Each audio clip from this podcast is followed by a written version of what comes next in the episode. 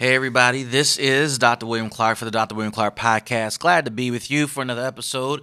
Uh, glad to be joining you this morning. Um, this is definitely always our time to get together, talk about all things fundraising, uh, all things leadership strategy in the world of nonprofit organizations.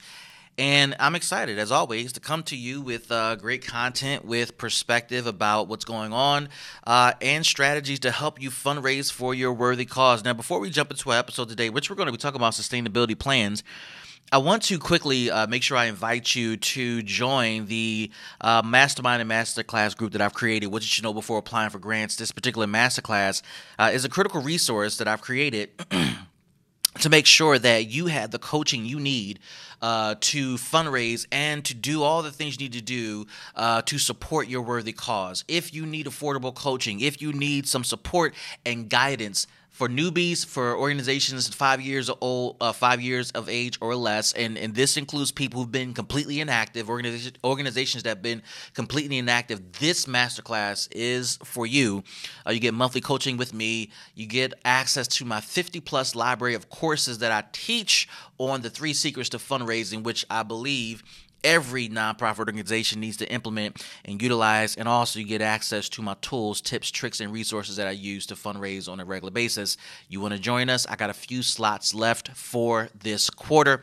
You can go to nonprofitfundingstrategies.com. Again, nonprofitfundingstrategies.com. Just scroll down to a little bit and you'll see the invitation to join, uh, what you should know before applying for grants. I'd be glad to have you in the class. Now, uh, want to talk quickly about sustainability plans. This was brought up uh, by someone um, in the forum. Uh, they were submitting a grant application, and for the first time, they learned about this thing called sustainability plans. And it said, Help, I need to develop a sustainability plan for my grant application, but I do not know what it is and how to develop it. Can you help? Yes, I can help. Uh, this is interesting because, you know, particularly for nonprofits that are of a certain age, particularly younger ones, uh, where they start uh, out of passion and a desire to serve and to help, uh, they want to see things change and evolve in the community. And as a result, uh, they establish these organizations to really uh, to do that, to serve, to make a difference. And a lot of people, when they start nonprofits, they believe, they know that you can go ahead and get grants and all the other stuff. But I don't think that there's a clear understanding as to how this works, uh, how they can obtain it, uh, what the process is like, etc. And so when they come across a grant application, which uh, I think is standard for most good at grant applications to ask you, what's your sustainability plan for this project? Uh, they're shocked. Uh, now, the question is, why do funders ask for this? Why is this a topic? Why is this something that uh, you should be aware of or concerned with? Well, number one, depending on the, uh, the, the funding organization, uh, funders do not want to be the only ones funding your nonprofit. Uh, some funders do not want to be the first funding your nonprofit. So they avoid uh, newbies because there's no track record to prove that you can do the work, perform the services, etc. And this is a catch 22 for new nonprofits because the, the question you got to ask yourself is how do I uh, launch my organization with the funding support I need and still access the resources, the funding that is necessary to do what I do? That that is a very good question. I think that is that is a question that uh, plagues a lot of people, and it's a catch twenty two. Maybe that's something I'll cover uh, over uh, over this podcast or maybe another one. But as it relates to sustainability plans, funders want to make sure that they are not on the hook for keeping your organization alive. Okay if you have one funder that's funding you at $50,000, $100,000, $500,000, and they're the only ones, um, and let's assume it's a multi year grant, so you're getting it for two, three years, what their fear is, is if things don't work out, what happens to the organization? What happens to the community? What happens to the staff that were depending upon the work that, uh, or the income that was coming in from this funder? Right?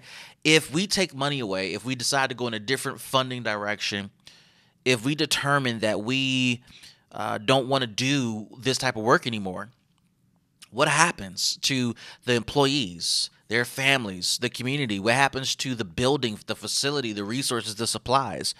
And because of that, just like any good business partner, funders are going to ask you for your sustainability plan. A sustainability plan is how do you plan to support this organization, this program, in some cases for years to come, and then in other cases, uh, beyond what we're giving you. Because if we don't give you the full budgeted amount that you need, your budget's hundred thousand dollars, we're only able to give you forty thousand.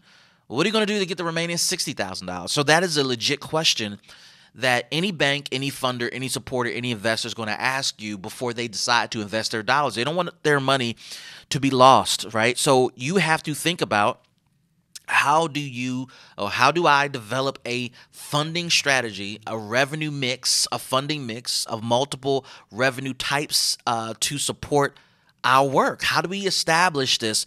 And it, it can be difficult, right? Now, I, I'm I, I think I should just answer, you know, how to do that. But let me just say this before I jump into the answer, right? Part of how you display uh, a funding strategy that's that's leading to sustainability is to articulate funding secured. That means money that you've already gotten in place and in position that's already uh, here.